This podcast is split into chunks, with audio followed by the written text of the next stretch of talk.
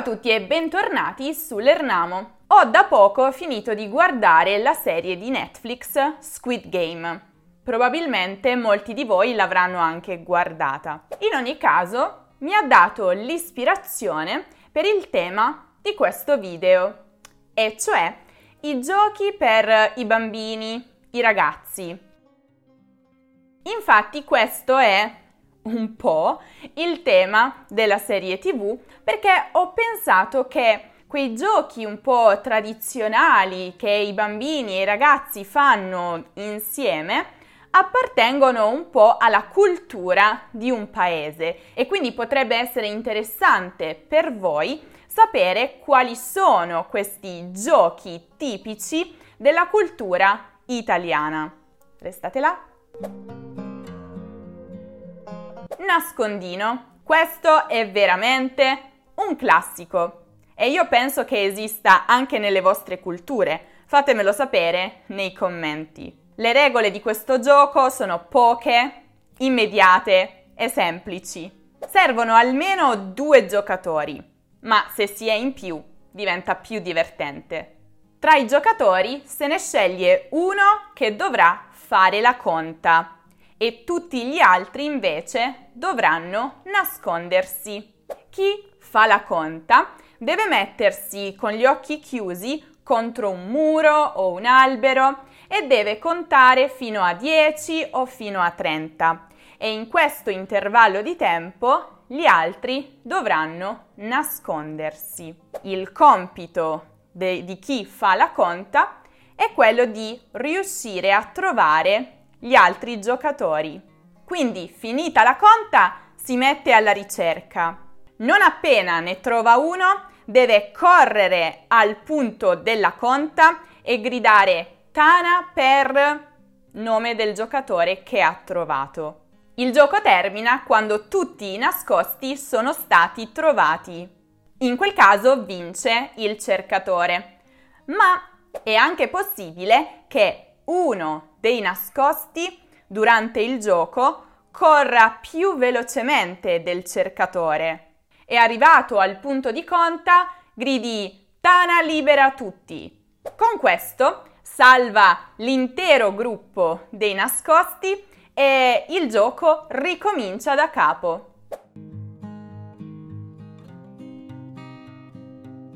Mosca cieca anche questo è un altro grande classico, ma per giocarci è necessario un piccolo gruppo di persone.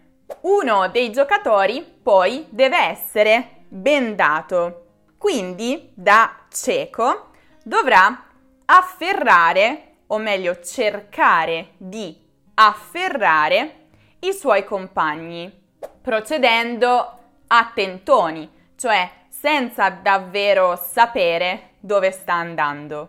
Ogni giocatore che viene toccato dalla mosca, cioè dal bendato, deve abbandonare il gioco.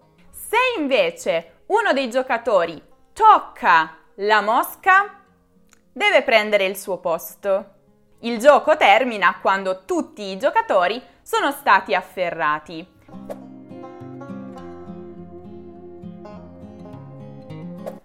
Strega comanda colore. Questo era uno dei miei preferiti, nonché uno dei più divertenti. Anche in questo caso è necessario un piccolo gruppetto di giocatori e tra questi se ne sceglie uno che sarà la strega.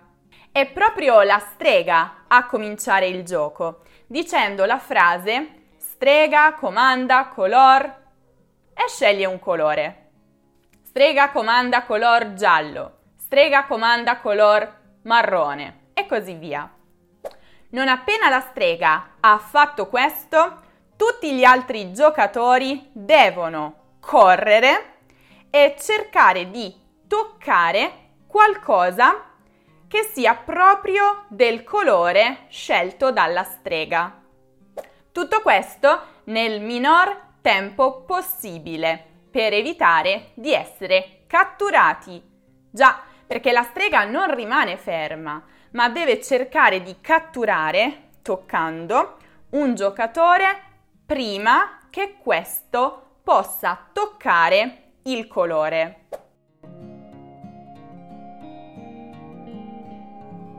Lupo mangiafrutta. A questo sinceramente non ho mai giocato, ma è molto simile al precedente.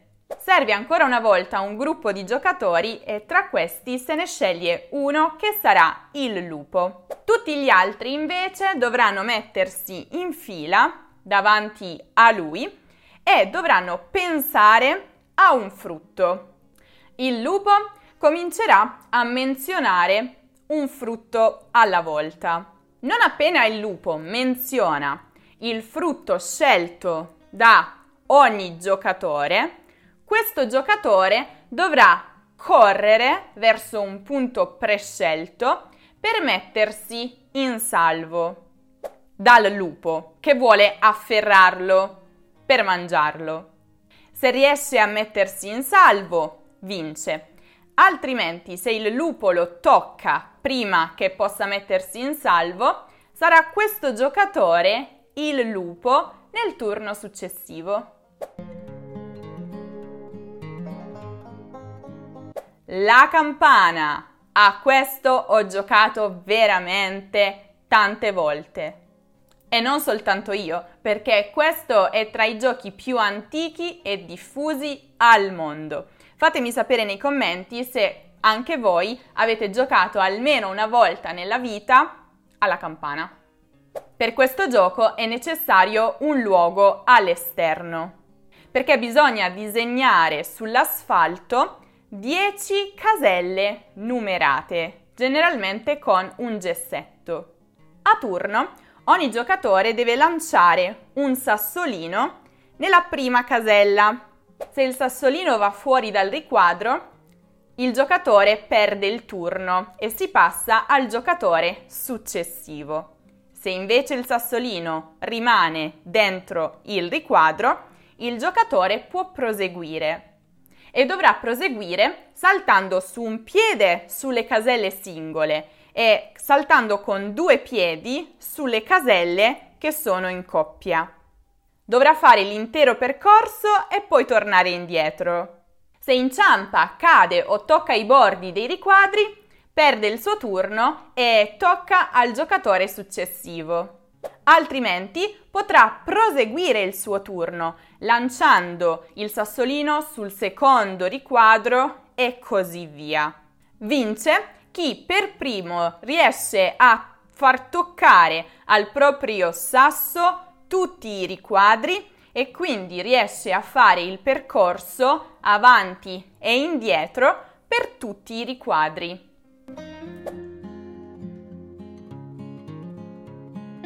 Un, due, tre, stella! Chi ha visto Squid Game sa benissimo di che cosa sto parlando. Certo, ovviamente il gioco per i bambini è meno brutale di quello della serie TV. In ogni caso c'è un dibattito sul nome perché appunto è molto comune la versione 1, 2, 3 stella, ma sembrerebbe che il nome corretto del gioco sia 1, 2, 3 stai là, il che avrebbe senso, viste le regole del gioco. Servono almeno 4 giocatori, di cui uno deve distanziarsi dagli altri e deve dar loro le spalle. Questi dovrà pronunciare 1, 2, 3, stella e non appena dice stella dovrà voltarsi di scatto. Intanto i giocatori alle sue spalle, che sono a qualche metro di distanza dovranno avanzare e restare immobili in qualunque posizione siano non appena il giocatore alla conta si gira. Se si muovono saranno squalificati. Vincerà invece chi per primo raggiungerà il posto della conta senza essersi mosso. Braccio di ferro. Questo è sicuramente tra i preferiti dei ragazzi soprattutto e dovete sapere che è praticato anche a livello agonistico. Si tratta di un gioco di forza tra due sfidanti. Questi si dispongono ai lati opposti di un tavolo. Dovranno poggiare i gomiti sul tavolo e dovranno afferrare la mano dell'avversario. Vince chi per primo riesce a spingere il dorso della mano dell'avversario sul tavolino senza sollevare il gomito. Il gioco delle sedie. Non ho mai conosciuto un gioco che abbia fatto litigare più di questo, davvero. È uno dei preferiti dei bambini, però. Per giocare a questo gioco serve qualche strumento, ma niente di così complesso. Serve insomma della musica, radio, stereo, MP3, cellulare. Serve poi un gruppetto di giocatori. Più si è, più il gioco diventa interessante. E poi ovviamente servono delle sedie. Pari al numero dei giocatori meno uno e disposte a cerchio verso l'esterno. Cosa si fa quindi? I giocatori dovranno procedere camminando intorno alle sedie in fila. Quindi si fa partire la musica e loro cominciano a girare intorno alle sedie. Serve ovviamente qualcuno vicino alla musica perché a un certo punto questa dovrà essere messa in pausa. E quando questo succede, ogni giocatore dovrà immediatamente sedersi su una sedia. Chi resta in piedi deve abbandonare il gioco. Quindi il gioco ricomincia, ma si dovrà togliere un'altra sedia. E si prosegue così. Vince chi riesce a guadagnarsi l'ultima sedia rimasta, quando i giocatori sono soltanto due. Sembra un gioco da niente, ma credetemi, si litiga molto facilmente.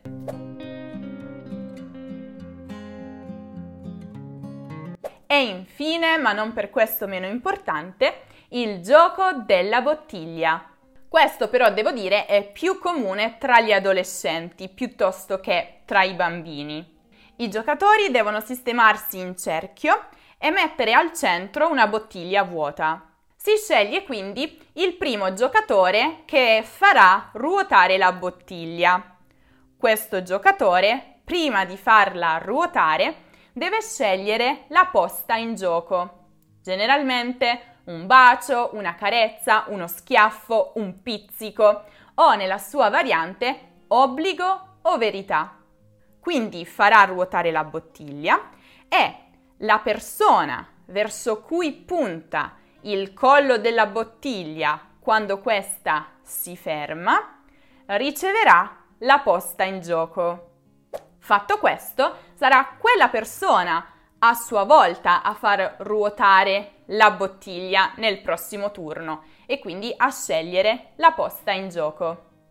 Conoscevate questo gioco? E soprattutto li conoscevate tutti? Fatemelo sapere nei commenti, ma fatemi sapere anche come si chiamano questi giochi nelle vostre lingue, perché sono sicura che i nomi siano un po' differenti. Fatemi sapere anche qual è il vostro preferito. Il mio lo volete sapere? Mi piacciono quasi tutti, ma il mio preferito è un 2-3 stella, proprio perché sono pigra, non amo molto correre, non amo molto litigare. Ora, se invece volete saperne di più sulla cultura italiana, dovreste assolutamente guardare il video sul Decameron, che è veramente una pietra miliare della letteratura italiana. Come sempre lo trovate qui in alto nella card o giù nella descrizione.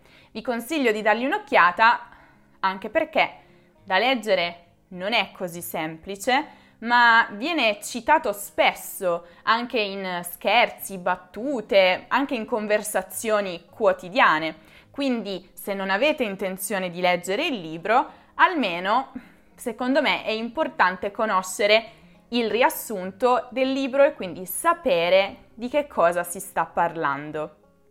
Altrimenti, se cercate un qualsiasi altro argomento di grammatica o di cultura italiana, potete passare dal nostro sito lernamo.com e non dimenticate per tutti gli altri contenuti di seguire l'Ernamo su Instagram, su Facebook, su Twitter, su Pinterest, su TikTok e su Telegram. Se il video vi è piaciuto, lasciate un bel mi piace e iscrivetevi al canale. E con questo è tutto. Io vi saluto, vi aspetto prestissimo in un nuovo video.